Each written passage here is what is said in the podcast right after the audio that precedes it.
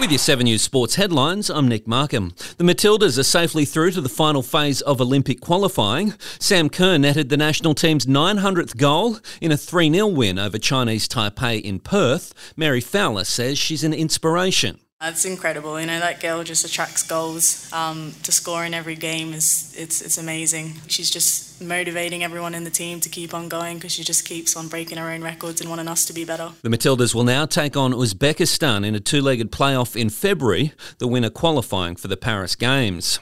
In cricket, Glenn Maxwell will miss Saturday's World Cup clash with England in India.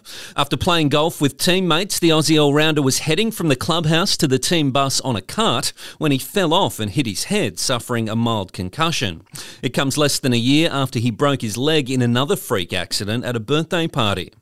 And one of the NRL's premier forwards is about to hit the open market. Warriors prop Addin Fonua-Blake is set to request a release from his contract on compassionate grounds so he can return to Sydney. And that's your 7 News Sports headlines for Thursday, November 2. I'm Nick Markham.